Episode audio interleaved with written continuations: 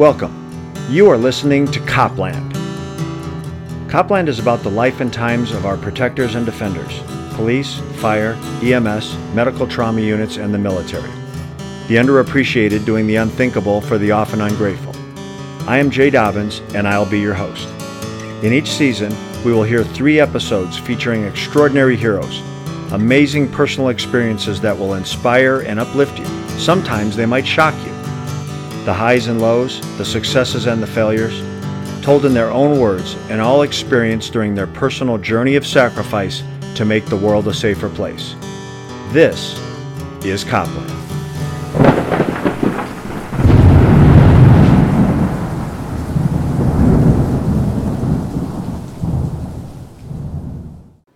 From the time El Chapo was arrested and brought to New York for trial, authorities suspected he would try to play up his own role as a narco saint, donating millions to social and community projects in Sinaloa, the state namesake of his cartel. Are you familiar with Jesus Malverde? He is the patron saint of drug cartels and traffickers. According to Mexican folklore, the Robin Hood figure stole from the rich and gave to the poor. The popularity of the generous bandit is seen in statues, trinkets, and other icons sold throughout the region and frequently found in drug dealers' vehicles and homes to bring good luck and perhaps ward off law enforcement. Some of them even morph El Chapo's face onto Malverde's clothing as if the two are one but the question of Jesus Malverde stands out as a symbol of just how curious El Chapo's case is. It isn't even known whether Malverde was an actual person, but he has a shrine in Sinaloa and numerous chapels in his name in Mexico and Colombia. In many cases, law enforcement on both sides of the border assume that Malverde images are an indicator of involvement with drug cartels. The recent trial of Joaquin Guzman Loera better known to the rest of us as cartel kingpin El Chapo, highlighted the misdirected worship of Christian saints by drug traffickers for their protection. Robert Almonte is the world's foremost expert on the patron saints of drug cartels. He began his 25 year career with the El Paso Police Department as a patrol officer, a narcotics investigator, later as a captain over investigations, and finishing as the deputy chief. He then served six years as the United States Marshal for Western Texas. As a young detective, Robert first became aware of the saints revered by drug dealers.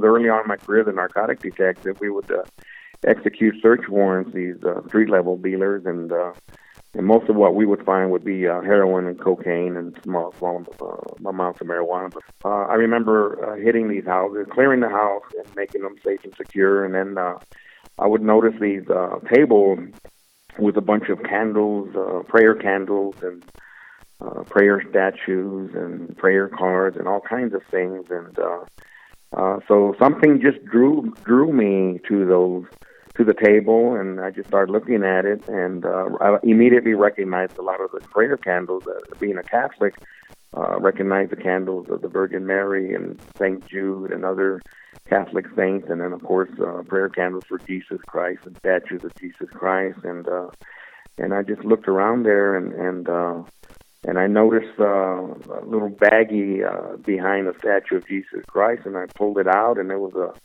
it was full of uh, balloons containing heroin, and right behind the statue of Jesus Christ, and uh, and placed the uh, the heroin dealer under under arrest, and and then I, you know, I'm a little. Um, surprised and I'm kind of offended that she would be hiding the heroin behind the statue of Jesus Christ. And I asked her, uh, "How come you have the heroin behind a statue of Jesus Christ?" Excuse me. And, and she says, um, "Well, he's supposed to protect me from you."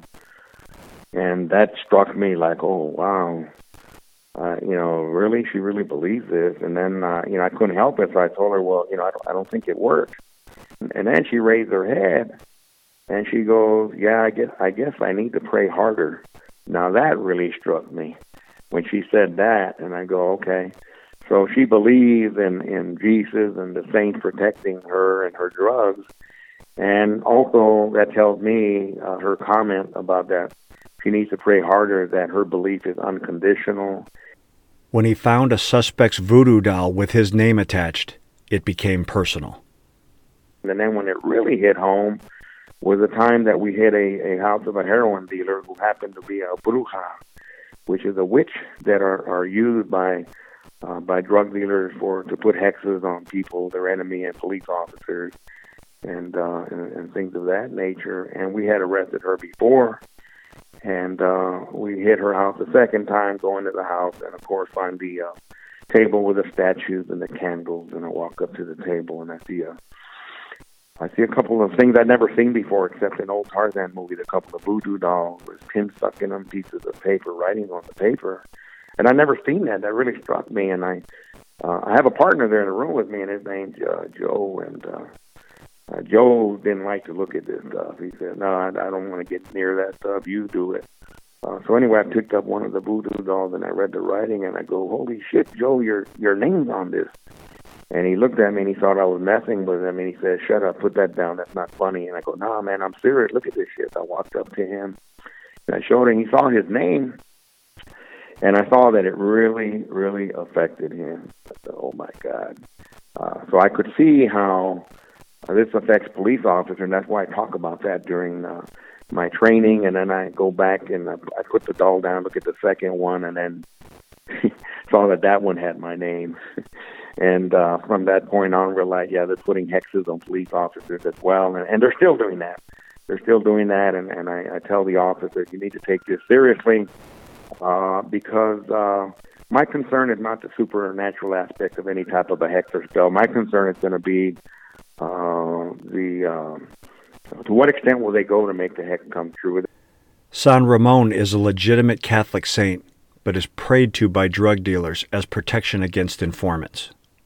He goes back to the uh, 1200s, where uh, in Spain, where his mom's pregnant with him, uh, but the uh, the problem is, is she's dying, and she's actually on her deathbed two weeks to give birth to the baby, and she's surrounded by her loved ones, and then she passes away. And as soon as she passes away, somebody in the room gets a dagger, cuts her open, removes the baby, and that baby was Ramon, and he survived. and so his birth is considered a miracle. And Ramon grows up, becomes a priest, Catholic priest, and what he dedicates his life to is raising money to pay ransom to the Muslims so that they'll release the Christian prisoners. And he's having some success doing that, and then eventually he ran out of money. So he decides to ransom himself to the Muslims in exchange for them releasing prisoners.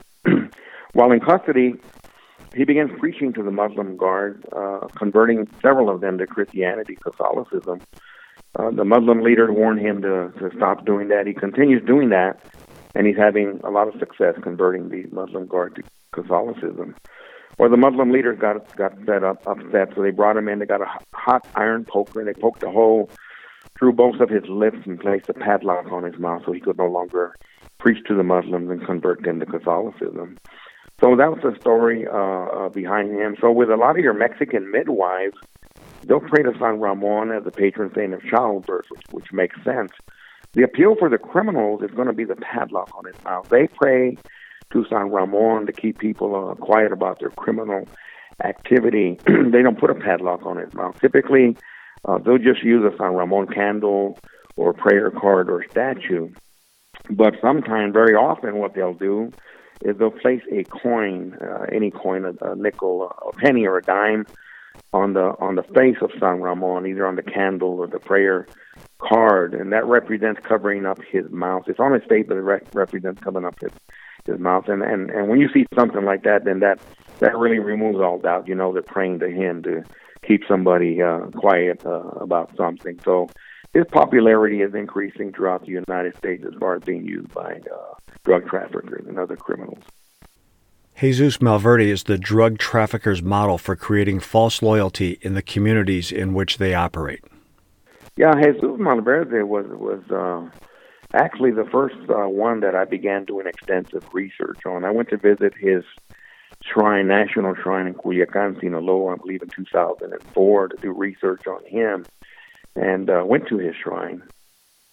The story behind Jesus Malverde is that he was he's known as the Mexican version of, of Robin Hood. He would hide in the green brush wearing green camouflage, jump out, surprise his victim, rob them, and then whatever he got, he gave to the poor people. Uh, so of course he's very popular with the poor people and the government eventually catches up to him and they hang him from a tree and and his hanging is, is witnessed by a lot of people, hundreds of people, and a lot of them poor people uh, that they believe uh, Malverde had helped him.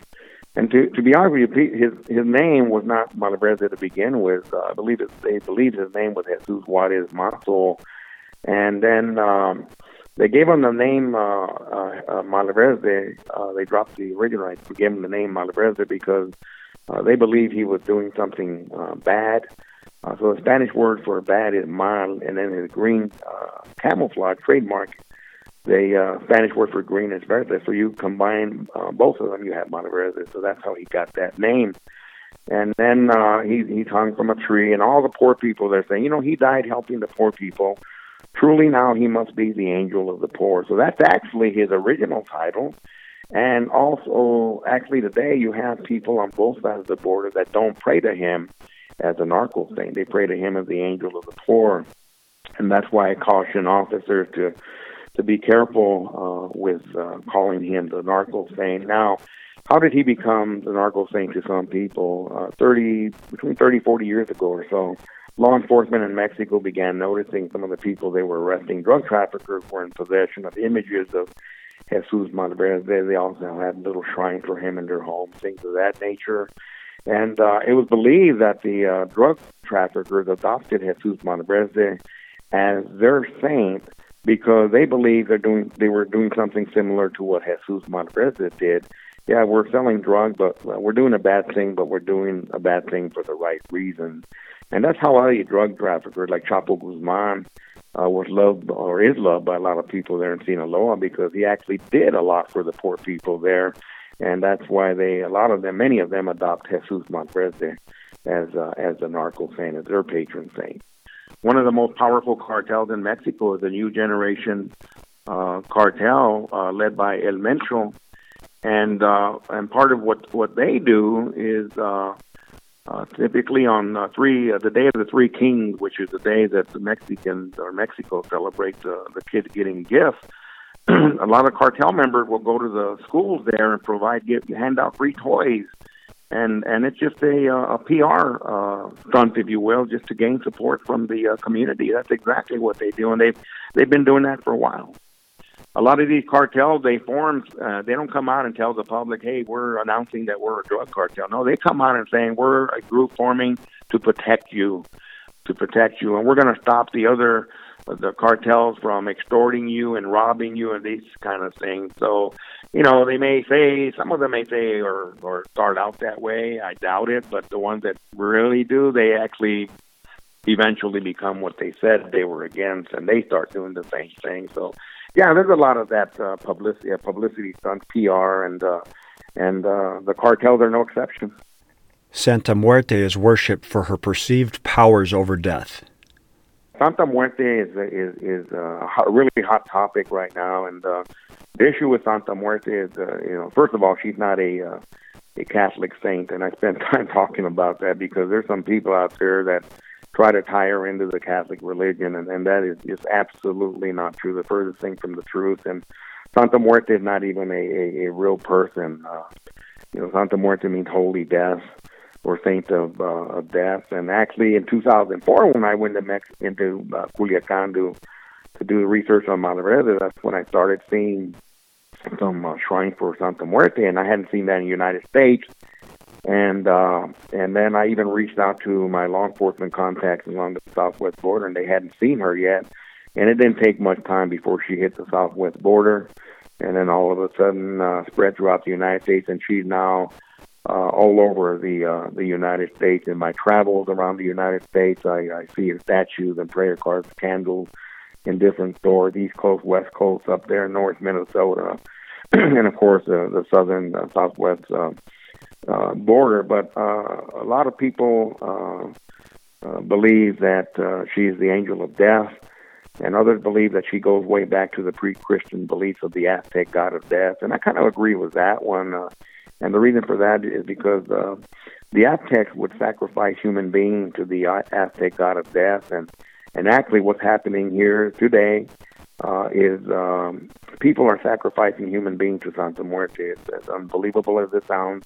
That's actually occurring in Mexico, and it's occurring uh, here in the United States. And I discuss those cases in my in my training. And and see that the, the danger with uh, with Santa Muerte, as you mentioned earlier, when these people uh, are praying or putting hexes on police officers, uh, you know what they're capable of doing is, is, is what the officers need to be concerned with. Well, here, here's the issue with Santa Muerte: these these drug traffickers that are uh, committing all the violence, that, uh, in addition to the drug trafficking, where they're torturing people, they're beheading people, they're peeling the skin off of their faces, they're cutting their hearts out while they're alive and holding their beating heart in their hands. Those people that are doing that and those that are doing that that believe in Santa Muerte, get this, they still believe they're going to go to heaven. And and the reason they believe that is because they believe that as long as they worship Santa Muerte, as long as they give her her gifts, her offerings, uh, and keep her first and foremost in their minds and their hearts and their souls, it doesn't matter that they kill all these people. What matters is they worship her, and she's going to take them to heaven. So now you have, well, there's no deterrent for these guys because they really truly believe they are going to go to heaven, and that's what I tell these officers. That just that mindset makes them more dangerous. And the other thing with these cartel members is that they know they're probably not going to live a very long life because of that, the lifestyle that they're living. So they know that. So, but that short life that they live, they're going to have a lot of money, a lot of power, a lot of respect. And then the bonus is when they die, they're going to heaven. So that's what we're dealing with, not only in the in Mexico but in the United States. That mindset, and that's what can make them uh, extremely, extremely dangerous. Drug dealers build shrines under the belief that they will help bring about good fortune. They uh, they'll set up the uh, the altar, the uh, the statues, and uh, you're you're going to see food items there. Typically, you'll see apples, bananas, oranges. Uh, you'll see uh, candy there. Uh, a lot of them will leave flowers for Santa Muerte. Some of you'll see bread. In some cases, people will actually leave a plate of food uh, for her. I've seen that myself. And then uh, they'll leave a beverage there for her, and typically that could be a, a tequila, beer, uh, some other type of uh, liquor, bourbon, and maybe a, a glass of uh, a glass of water, and um, that quenches. You feed her and you quench her thirst as uh, as well. And some people believe the water actually uh, she works off of the uh, the water. It just uh, it, it's able to it, it allows her to, to to work her spiritual, uh, I guess, activity through the uh, uh, through through the water. And then sometimes you'll see an owl, the bird there, the owl, uh, either uh, attached or part of the statue or separate from the statue. And that owl is there to guard her, to protect Santa Muerte. Some people believe it also represents Santa Muerte's wisdom, and then some people believe the owl actually de- delivers messages from Jesus Christ uh, back to uh, Santa Muerte, and then they're going to leave money there. Uh, you almost always see money there, and in the form of, of loose change, sometimes bills, sometimes a lot of bills. And the money works on the principle, it's an offering, and it works on the principle of bringing money back to them. And then they'll blow, blow smoke on the statue. That's a ritual to activate her, to, to, to honor her, to worship her and that smoke uh, it can be cigarette smoke, cigar smoke, or marijuana smoke. That's why sometimes you'll actually see that at the uh, at the uh, shrines also, the cigarettes or cigars and or marijuana cigarettes as well. The misinterpreted virtues of St. Jude are an alert for lawmen. And one of the patron saints I do want to mention is actually the most popular legitimate Catholic saint being misused by the cartels and gangs, and, and that's St. Jude. And um, Saint Jude, uh, full name or complete name is Saint Saint uh, Saint Jude Thaddeus, and in Spanish they call him uh, his name is San Judas Tadeo. Well, anyway, he is a legitimate Catholic saint. Saint Jude was actually one of the original twelve disciples of Jesus, twelve apostles, and uh, uh, Saint Jude is known as the patron saint of lost causes. So.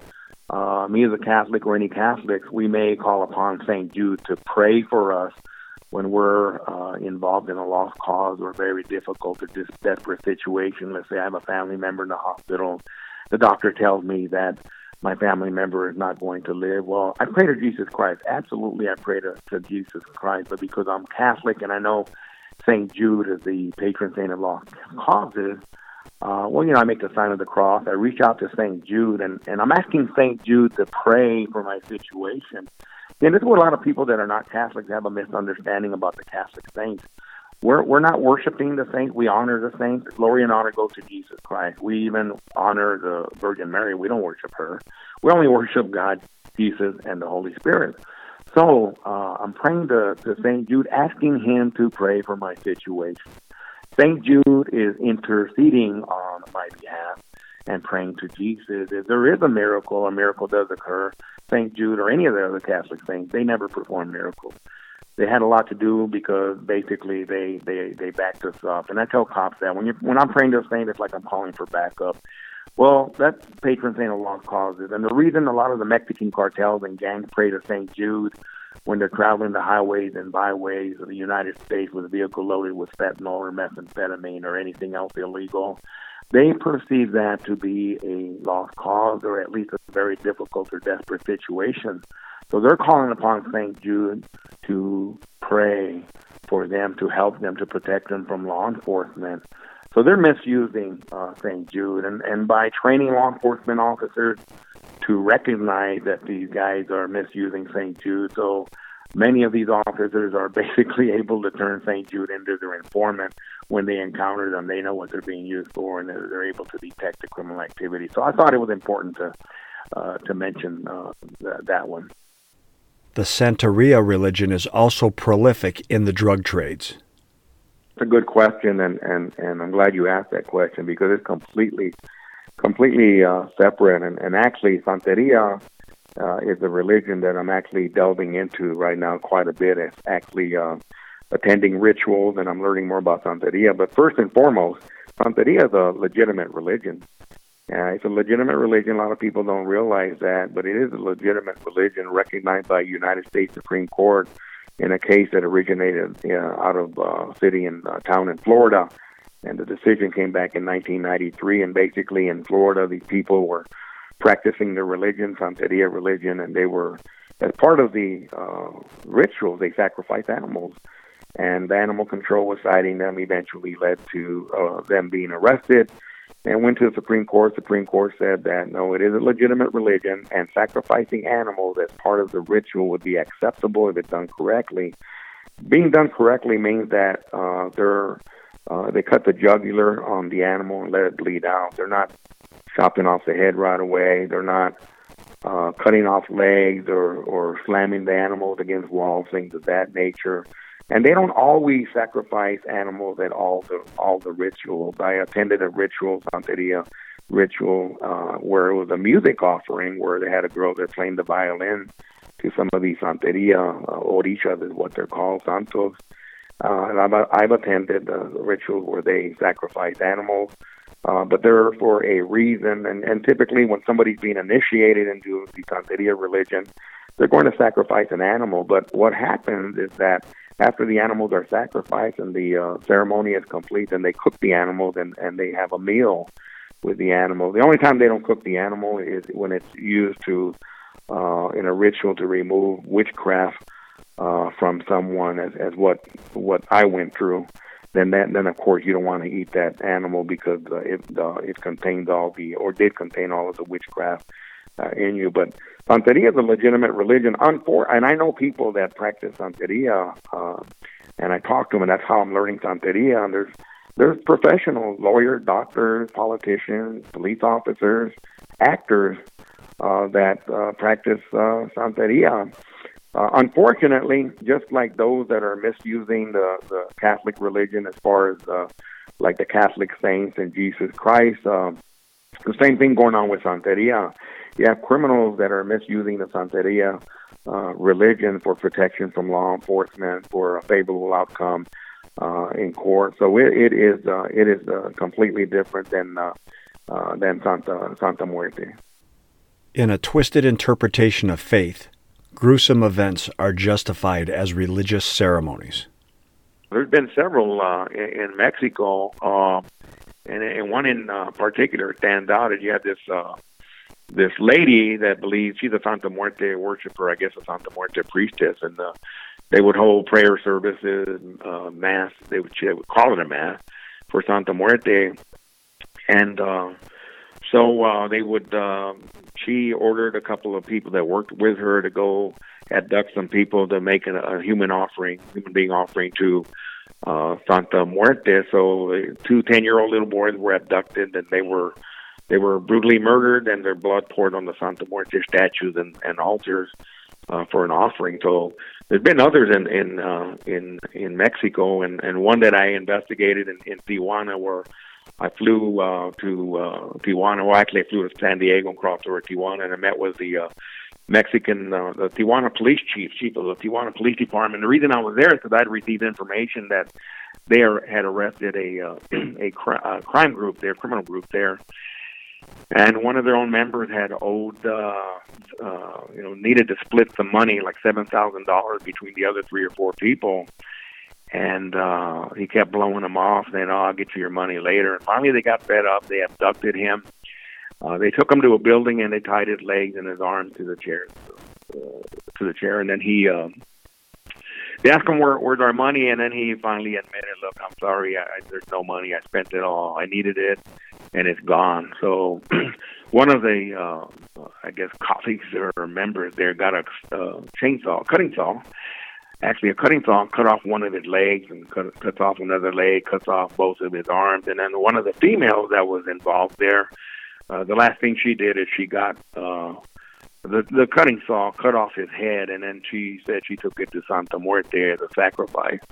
So all of this was in some reports that I read, so that's why I went down to talk to the uh, police chief, and he took me over to the homicide commander, Tijuana, uh, who corroborated everything I just told you, and, and that they recovered all the body parts. Uh, and actually, they gave me pictures of, of, of that, the body part they recovered. And then he said, you know, Robert, we never recovered the head we kept asking her, and her response never changed. Her response was that Santa Muerte uh, had the head. Uh, so those are, are two significant ones in Mexico. And the brutality that takes place under the guise of drug saint worship is not limited to south of the border. And of course, there's a couple here, excuse me, in the United States. Uh, uh, one that really stands out in, in my in my mind is uh, really, really sad, and, and it occurred in the Los Angeles area, Anaheim, California uh, area.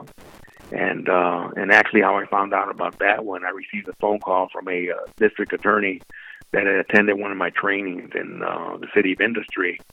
Oh, I don't know, a year before she called me, and she called me and said, "Hey, Robert, I'm I'm going to have uh, some homicide investigators call you. They're handling a case, and uh, what we got out here is a six-year-old little boy uh, was brutally stabbed to death, and and the person that did it was his father, and the father said he did it as a sacrifice to Santa Muerte. Uh, so I, w- I was just floored, and, and, and sure enough, the detective called me and told me that's exactly what happened. Uh, uh, little Nathan and his father lived uh, in a little trailer behind a house, and and the father uh, stabbed uh, the son to death, and then uh, he went to the front of the house and he's on the street not wearing a shirt and he's just kind of screaming hysterical. And anyway police show up. They see him covered in blood. They go back to the back and they see uh, little Mason dead dying or, or dead. And he eventually died. And then uh, the father uh, did eventually tell the officers he did it. He had to do it as a sacrifice to Santa Muerte and the uh, detectives told me they had information that he was uh, visiting a Santa Muerte temple in Huntington Park, California, I visit a lot of these places whenever I can, and and and fortunately, I I had visited that one. I said, well, I'm not sure if it's this one, so I sent a picture to the detectives. They went out there and confirmed that the father had been visiting that temple on a regular regular basis. I think almost on a on a daily basis. So we have a six year old little boy. Um, that was brutally stabbed to his death as an offering to uh, to Santa Muerte. So that's the one I think the most significant one that that stayed with me that I think about. That stays in my mind. Even though I wasn't there, I guess having been involved in talking to detectives and the prosecutor and seeing photographs, it just it just stays with me that how somebody can do that. And then I, what I point out when I do talk about that case is that happened here in the United States of America. Another one that stands out that directly involved uh, drug trafficking occurred in uh, in Chicago. Uh, I think beginning in 2010. I think there's still one or two defendants that need to go to trial. Uh, but I received a call, excuse me, from a prosecutor there in Cook County about testifying in one of these cases where one of these guys uh, uh, killed three people, uh, slashed their throats, uh, two dead in the trunk, and then another guy throat slashed dead in the back seat. I went to the DA's office and uh, and I look. I was there probably three or four hours looking at uh, pictures from all the different crime scenes. And basically, you have this group of, of criminal drug traffickers, criminals there in Chicago, and they were known as the actually known as the Santa Muerte crew. They were full blown Santa Muerte uh, worshippers, and and what they eventually started doing is setting up drug deals, and then they would meet these. Uh, the supposed buyers at uh, and uh, usually at the victims' homes, and uh, the Santa Muerte crew would show up with things that looked like drugs, like uh, bags of sugar or flour with a bunch of duct tape on it, that kind of stuff, and and then they would tie up the victims and slash their throat. They would always slash their throats, and then uh, and then uh, kill them. And um, anyway, in one uh, one particular uh, case, one Chicago PD was on surveillance. Uh, one of the uh, suspects they see him going to an apartment, and after a while, they see him and somebody else run out of the apartment. So they follow them. The guy being followed stops, gets out of the car, and starts shooting at the officers. And actually hits an officer in the leg. The officer survives. The other officer returns fire and they kill this guy. So they go back into the apartment, and there's three guys throat slashed, two dead, one survives. And then um, um, anyway, that's where I come in, and, and as I'm looking at these photographs, seeing several people, and I believe it was uh, around 13 or 14 people that they had killed. And these were horrific crime scenes where they would slash their throats, and they were nearly decapitated. It wasn't just a throat being slashed; they were nearly decapitated. So I'm thinking, I'm, I'm thinking, man, I feel like I'm looking at stuff that happened in Mexico, and, and, and you know what's hap- happened right here in Chicago. So I'm looking at the uh, the the prosecutor wants me to look at the pictures, and one of the victims' home. That last case where there's two uh, dead and one survived. I see in the victim's home a, a shelf with a bunch of prayer candles. Um, and there were really no close-up photos of the candles, and and that's why I, I really, really think it's important for homicide investigators to to be in in my class or not my class, another another class that talked about this stuff. Uh, because I, I, I really believe, you know, we're we, we're seeing this, we're seeing more of it, and uh, unfortunately, uh, from the pictures that were taken at that particular crime scene, uh, you can tell that uh, when the scene was being processed, they didn't put a lot of importance on the prayer candle. There were no close-up photos of the candles. Uh, the from the pictures I could see, I saw your typical uh, Catholic candles. There, the Virgin Mary, Saint Jude, the Niño de Atocha. I saw uh, Jesus Christ. Uh, so I'm thinking I don't, and there were some in the back. I'm thinking if my experience, if there was Santa Muerte there, she wouldn't be in the back. She would be in the foreground, so in the in the, in the front. But interesting, there, next to uh, one of the victims who was dead there, about a foot away from his feet, there were three candle prayer candles, and those were three Santa Muerte prayer candles. After looking at everything, I told the prosecutor, "Look, I, I'm not this is my opinion. Okay, my opinion is those other prayer candles on the shelf belong to the victims. Those three prayer candles on the floor next to a foot away from one of the victims dead. I believe those Santa Muerte candles belong to the killers, the murderers. And I'm saying we have three victims. We we have three Santa Muerte prayer candles there. So I think these guys killed these guys, and at the same time making it an offering to Santa Muerte. And several of these guys had Santa Muerte tattoos. they had Santa Muerte window decals on their cars. They had Santa Muerte uh, shrines with uh, statues and prayer candles in their homes. Um, the first guy that was arrested, he was wearing a Santa Muerte uh, uh, shirt. And again, we had at least 13 or 14 people uh, that had ended up being killed by the Santa Muerte crew. Narco corridos are songs, ballads, that honor drug trafficking and have become common in pop culture. Narco corridos are, are, are uh, uh, becoming more and more uh, popular, and that's an area where I'm uh, also doing more research and going to these concerts and, and just uh, doing research. But, you know, before we talk about narco corridos, we have to talk about a corrido. a corrido is, is, is a narco corrido is actually derived from a corrido. Corrido is a story, a ballad put to music, and these stories go back. These ballads, these corridos go back to uh, stories about the Mexican Revolution, stories about Pancho Villa, and then uh, and then they uh, they evolved to where now you have a narco corrido, and when you hear narco, that's drugs. So these corridos are stories about drugs, stories about drug trafficking, stories about drug traffickers, story about drug incidents. So uh, those actually started around 1970 or so, and one of the the first groups to start playing some of these songs, uh, Los Tigres del Norte. These guys are extremely popular, and I want to point out. I think it's very important to point out that Los Tigres del Norte do not only play narco corridos; they play a variety of music. Uh, so, and I, I tell these officers that attend my training, that's why, you know, you know you're going to have a lot of people there that are not involved in drug trafficking. But they do play uh, corridos, narco corridos. And Los Tigres del Norte have been around a long time. They are extremely popular. They perform all over the United States. They perform in Europe. People don't know that. Uh, these guys have been around a long time. I, I call them the the Rolling Stones of, of corridos. They're they've been around forever.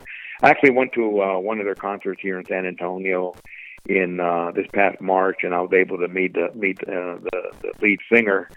Um, so then they evolved. Now you have a lot of people playing narco corridos. We're we're telling stories about drug traffickers, uh, incidents, and another popular one was Chalino Sanchez who was from Culiacan, and he performed just about every weekend in Los Angeles or the Los Angeles uh, uh, area. And uh, unfortunately, one one time in uh, when he was in Culiacan and he left the concert, uh, him and his entourage are pulled over with what looked like uh, to be a police car, and police officers get out. They look like police officers and showed their badges and said their commander wanted to talk to him. So he got in the car, no big deal. Well, the next day they found him with two bullet holes in the back of his head and I talk about that case and a lot of other narco corrido musicians that have been killed, and there's a lot of different reasons for that. And I get into more detail in my in my uh, in my training uh, uh, that I put on, and we actually had one that was killed in Mission, uh, Texas, that actually uh, involved. Uh, in one way or another, a corrupt sheriff out there, and I, I, I talk about that uh, case as well. So then, now you have your narco corridos. Well, now that evolved to uh, a step higher now, where it's called uh, movimiento alterado. Movimiento alterado is like disturbed movement, altered movement, and those lyrics are are more graphic. Those lyrics, they're singing. It's music. they're singing, and they're talking about cutting people's heads off. They're talking about mowing people down with AK-47s uh, grenades, bazookas, and it put to music. So I think it's important for officers to know about this music and who's performing the music and the concerts. And again, again, it's very important that to know that uh, not just Norte, but all these other groups that perform these songs uh, are, are uh, not necessarily involved in drug trafficking. I say not necessarily because I have information that some of them are, uh, or at least supportive of some of the drug cartels. So, but the most important thing is know is that uh, just because people listen to narco corrido doesn't make them a drug uh, a drug trafficker, and that's where we're at right now. Now, the other thing too is is the uh, uh, you may have people that are wanted cartel members that attend these narco corrido concerts. So, just trying to get uh, law enforcement to open their eye and and see these things in a different light and and and see you know the possibility of uh, of uh, this being related to drug trafficking in their area, and that's why I added that to my my class, and I spent a lot of time uh, uh, doing research on that. Narco corrido music is actually banned in Mexico. Cannot play narco corrido music in Mexico, and if uh, performers perform out there, they're being monitored, and they're playing their songs, they're fined. And that's uh, some famous groups have been fined, including Los Tigres del Norte. They can't play play narco corrido music on the on the music station radio station. That's why a lot of these people that these groups that make these songs, uh, they come out on YouTube first, and all of a sudden they're getting hundreds and thousands and millions of hits. And a lot of these uh, musicians, they actually record their songs in the United States, with a lot of them, or not most of them, being recorded in in Los Angeles. And then uh, they become popular, and then you have all these different promoters throughout the United States with these uh, nightclub uh, where they have uh, a lot of uh, Mexicans, Hispanics hanging out there, and they travel throughout the United States, and uh, so they're extremely popular here in the United States. Just last week, the son of El Chapo was captured by the police and then rescued by cartel sicarios after a vicious gun battle. Young Chapo was seen wearing jewelry honoring a narco patron saint. And it was a recent case, and I'm sure you're familiar with it. Everybody's familiar with it, and that's what happened in Culiacan, uh, where they uh, arrested uh, one of the sons of Chapo Guzman, Ovidio uh, Guzman, and he's under arrest. And the cartel came over, and uh, he was released. Uh, I know you're familiar with that, but but one of the uh, pictures, photographs of, of Chapo's son, he's he's wearing a couple of uh, like medallions, and and one of them is one of the patron saints that I talk about, and that's Nino de Atocha.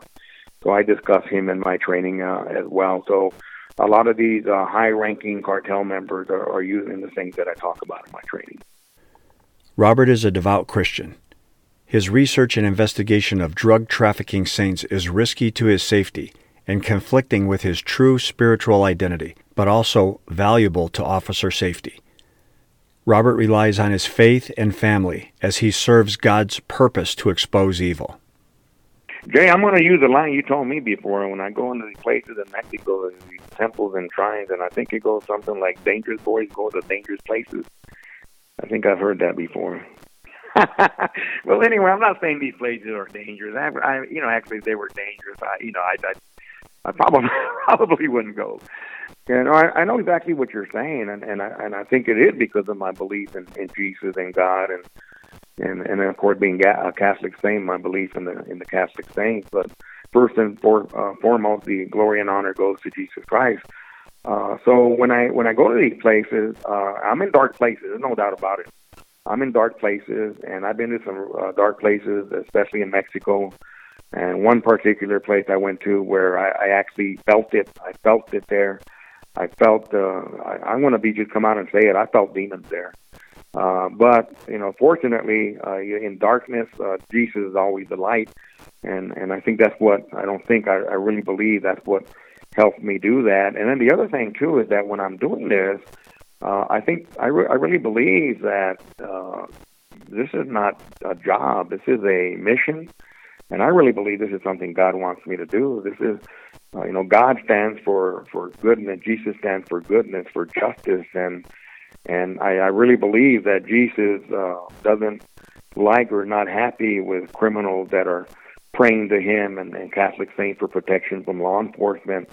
Uh, and or I really believe the Catholic saints also feel the same way. And uh, and I believe this is something that I just need to do. And and when I get feedback from officers that this training uh, enhance their safety, I mean, there's nothing better than that. Knowing that you know, maybe maybe the training had something to do with with helping that officer go home last night.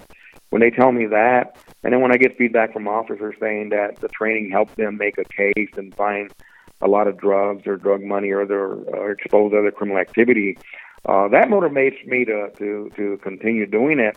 Uh, the other thing too, I do I do and I, and I've done before I go into uh, Mexico. Mexico, I get blessings from a priest, a priest friend of mine, good friend of mine, Father Arturo, and uh, in El Paso. And uh, I've actually had a blessing from uh, an exorcist who attended my training in in, uh, in California.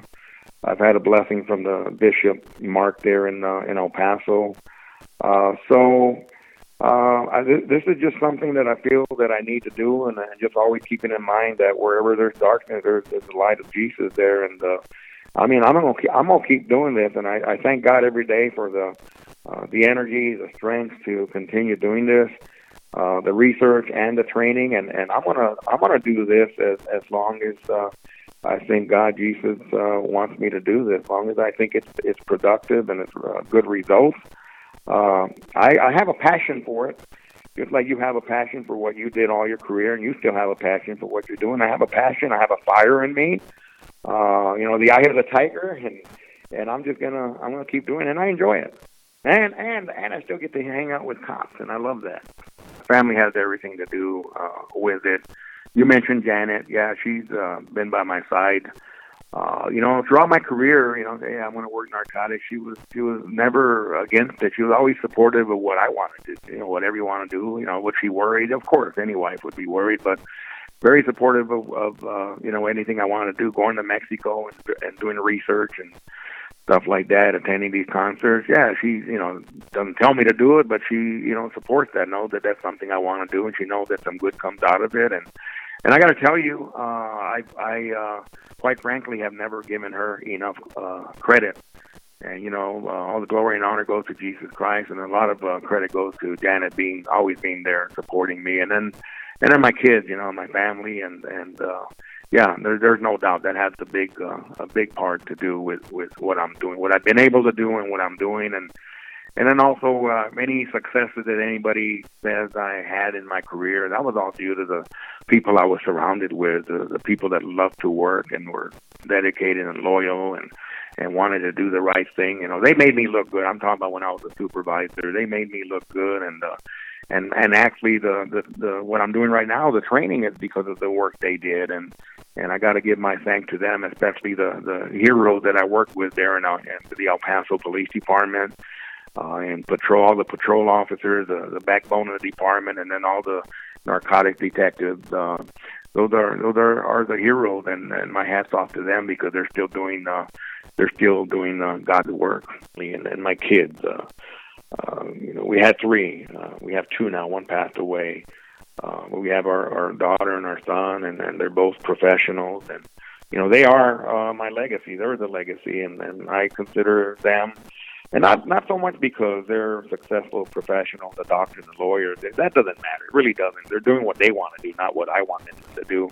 And everybody has to do something. And and your kids don't have to be doctors and lawyers. They just have to be good people, and and, and that's what I'm most proud of. They really are, truly are good good people with good hearts, and and and that's all you can ask for. It doesn't matter what they do in in life, and then and then also throughout my career. Uh, uh, I, I really have to attribute all my, my accomplishments to the support of my family, especially Janet, uh, and and and also uh, the the support and, and the work those that work side by side with me the El Paso Police Department, especially those that worked with me in in uh, in narcotics. So again, it wasn't anything one thing uh, or combination of things that I did. I just just being blessed by having the right uh, the right people uh, around me, and I, I I think that that that's what it's going to be. Robert has a single yet patriotic regret. This is a regret I have, and there's nothing I can do about it. But here's the regret I have. If I had to go back, um, I really wish that I would join the military.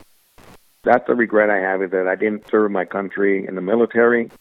Uh, and I have a lot of admiration and respect for all those heroes that served in the military, that continue to serve in the military, and that if I could do one thing different, I wish I would have served in the military a couple of years. So as far as regrets, I, I, I think that would be that would be it. Still hang out with military people because a lot of them attend my training.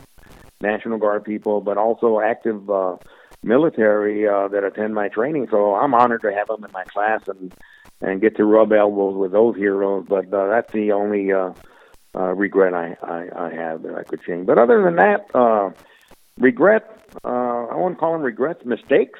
Yeah, we've all made mistakes and move on. Try not to repeat those uh, mistakes and uh, and just move uh, move forward. Life is short, man. Got to keep going.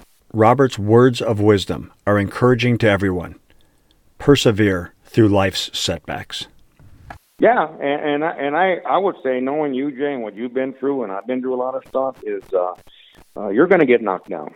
You know, you and I have been knocked down, and and and and it sounds easy, but get up.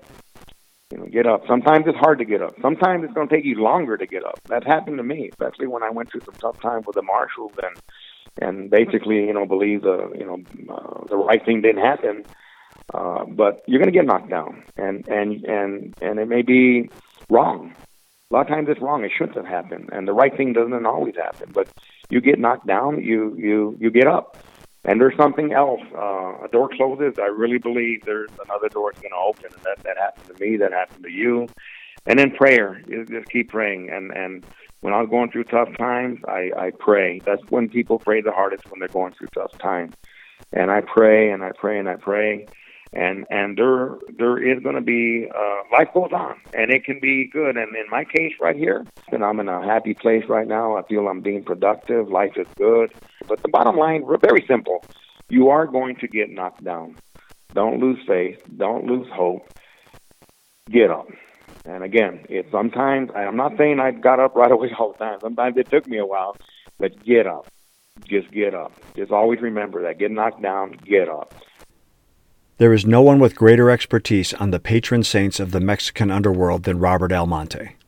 His law enforcement training programs are always in high demand as he travels the U.S. and internationally to educate lawmen on the often unseen and unknown dangers they encounter when dealing with drug traffickers. His program can be adapted to any group or organization interested in his message. Robert is visible on all forms of social media, and more can be found at his website for Almonte Consulting and Training at www.robertalmonte.com.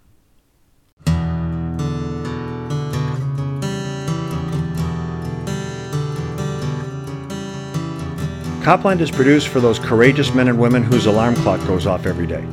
They put their feet on the ground, buckle on gear, and kiss their families goodbye with no guarantee they will ever come home. They go willingly, facing predators and violence on behalf of good and innocent people who simply want to live safe, peaceful lives. Thank you for listening.